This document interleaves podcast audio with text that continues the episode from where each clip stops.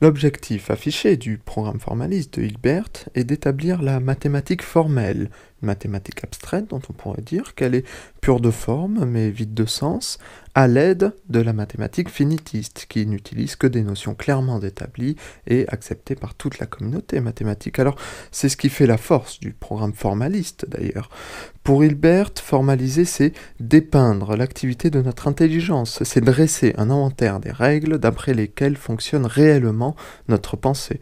Il se permettra même quelques commentaires à l'égard des arguments des autres mathématiciens qui se sont essayés au problème du fondement, en disant qu'il n'a besoin ni du bon Dieu, comme Kronecker, ni de l'hypothèse d'une faculté de conscience accordée au principe d'induction complète comme Poincaré, ni de l'intuition originelle de Brouwer, ni non plus des axiomes de l'infini comme Russell et Whitehead. Pourtant, et malgré la force des arguments philosophiques du programme formaliste, les mathématiciens qui sont engagés dans le programme, il y a Hilbert bien entendu, mais il y a aussi Bernays, von Neumann, Ackermann, ces mathématiciens n'ont toujours pas obtenu de résultats satisfaisants, toutes les différentes tentatives d'axiomatisation ou de preuve de consistance ont échoué. Alors en 1928, Hilbert va prendre la parole au Congrès international de Bologne et il va exposer devant ses pairs trois problèmes que cherche à résoudre le programme formaliste. L'axiomatique formelle est-elle complète? Consistante et décidable.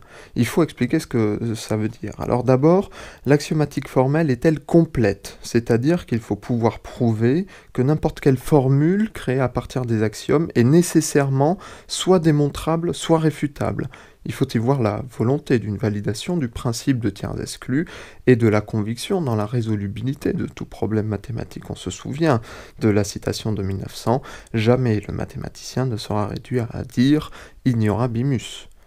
Ensuite, l'axiomatique formelle est-elle consistante? Alors, c'est le cœur du programme formaliste et de la quête du fondement. Il s'agit toujours de prouver que les axiomes ne sont pas contradictoires. Et enfin, l'axiomatique formelle est-elle décidable?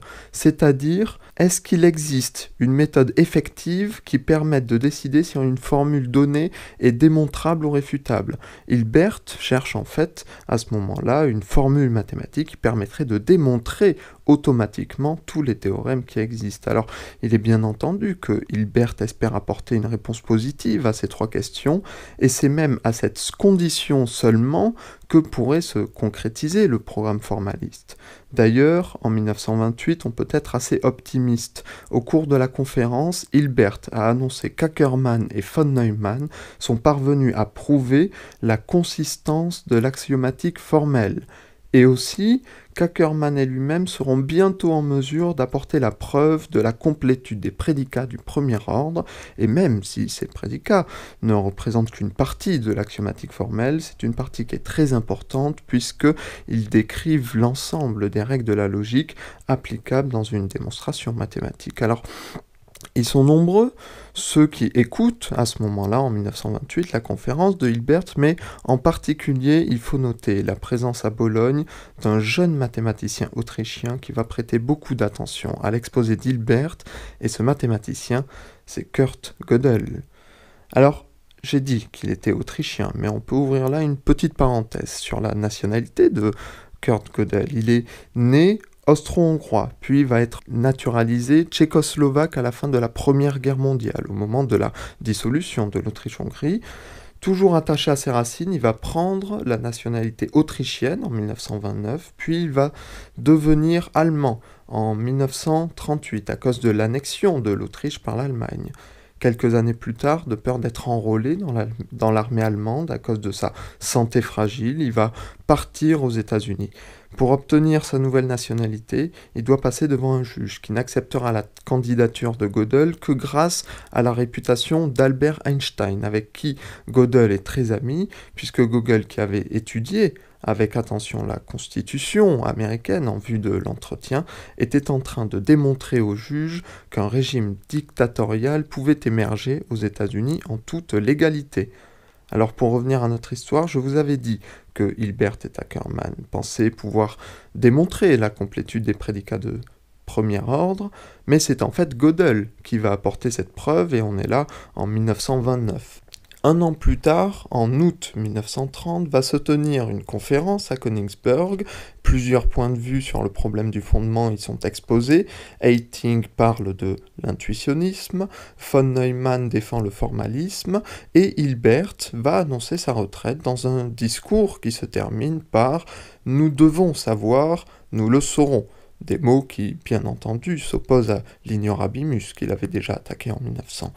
Alors, si je vous parle de cette conférence, c'est parce que sur les côtés de la conférence, à la faveur d'une discussion informelle, Gödel va présenter un théorème qu'il a trouvé quelques jours plus tôt, on imagine, et qu'il n'a pas encore publié. Il va présenter ce théorème à quelques-uns de ses collègues, parmi lesquels figure John von Neumann.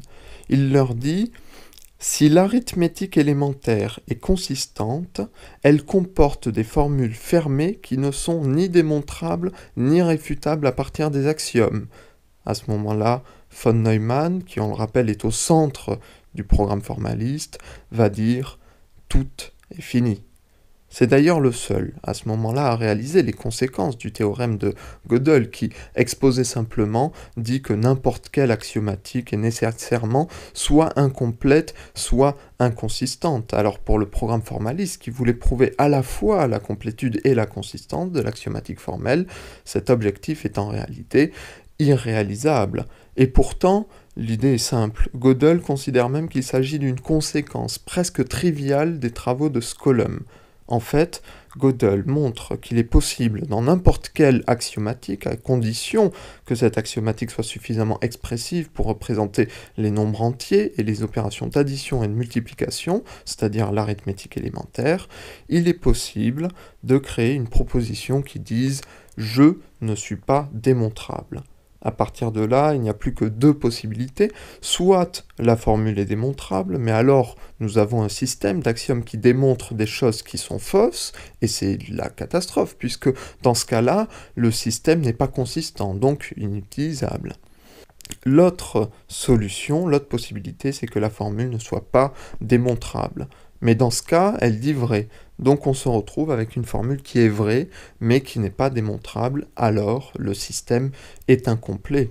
Deux mois plus tard, le 20 novembre, von Neumann écrit à Gödel, il lui dit qu'il a trouvé un second théorème. À partir du premier, la consistance d'un système ne peut pas être établie au moyen de raisonnements qui se laisseraient formaliser dans le système. C'est là encore une nouvelle catastrophe pour le programme formaliste, puisque l'idée d'Hilbert était d'apporter la preuve de la consistance de l'axiomatique formelle à l'aide de la mathématique finitiste. Mais comme la mathématique finitiste, qui ne représente qu'une partie de l'arithmétique, est formalisable dans l'axiomatique formelle, qui elle représente toute l'arithmétique, alors il est impossible d'utiliser la mathématique finitiste pour apporter la preuve de consistance de l'axiomatique formelle. En fait, Gödel était déjà arrivé à la même conclusion quelques jours plus tôt, et il avait envoyé un article avec les deux théorèmes à une revue mathématique viennoise qui le publiera finalement en janvier 1931. Si on en croit Bernays, Hilbert entra dans une colère noire à l'instant où il découvra les deux théorèmes. Peut-être parce qu'il n'avait pas lui-même découvert ces théorèmes, ou peut-être alors parce que ces deux théorèmes marquent l'échec de son programme. Et pourtant, Gödel, lui, n'est pas du même avis. Il dit il reste un espoir pour que dans le futur, on puisse trouver des méthodes satisfaisantes dépassant les limites du système finitiste de Hilbert et permettant de fonder l'arithmétique classique et l'analyse. Cette question ouvre un champ de recherche fécond. Et il ajoute la conviction dans la décidabilité de tout problème mathématique n'est pas ébranlée par ce résultat. D'ailleurs, Gödel n'est pas le seul à considérer que les théorèmes d'incomplétude ne marquent pas un point final au programme formaliste. John von Neumann, par exemple, va dire Ce résultat imposant de l'analyse de Gödel ne doit pas être mal compris. Il n'exclut pas une preuve métamathématique de la consistance de l'arithmétique. Gödel a montré qu'une preuve n'est possible qui peut être représentée au sein de l'arithmétique. Son argument ne supprime pas la possibilité de preuves strictement finitistes qui ne sont pas représentées au sein de l'arithmétique. Mais personne aujourd'hui ne semble avoir une idée claire de ce qu'une preuve finitiste serait, qui ne serait pas formulable dans l'arithmétique. De toute façon, avant de clore définitivement le programme formaliste, il reste encore à résoudre la question de la décidabilité. Et cette question va prendre d'autant plus d'importance depuis les théorèmes de Gödel, puisqu'il y est question de trouver une procédure effective qui puisse décider de la démontrabilité de n'importe quelle formule. Et ce terme de procédure effective, qui est au centre de la question de la décidabilité, est également au centre de la généralisation des théorèmes d'incomplétude Mais il n'y a pas encore de définition mathématique précise pour cette idée de procédure effective qui en fait renvoie à l'idée de calculabilité. Alors il va s'agir maintenant de trouver une définition appropriée à la calculabilité de sorte d'identifier tout ce qui est calculable et de laisser de côté tout ce qui ne l'est pas.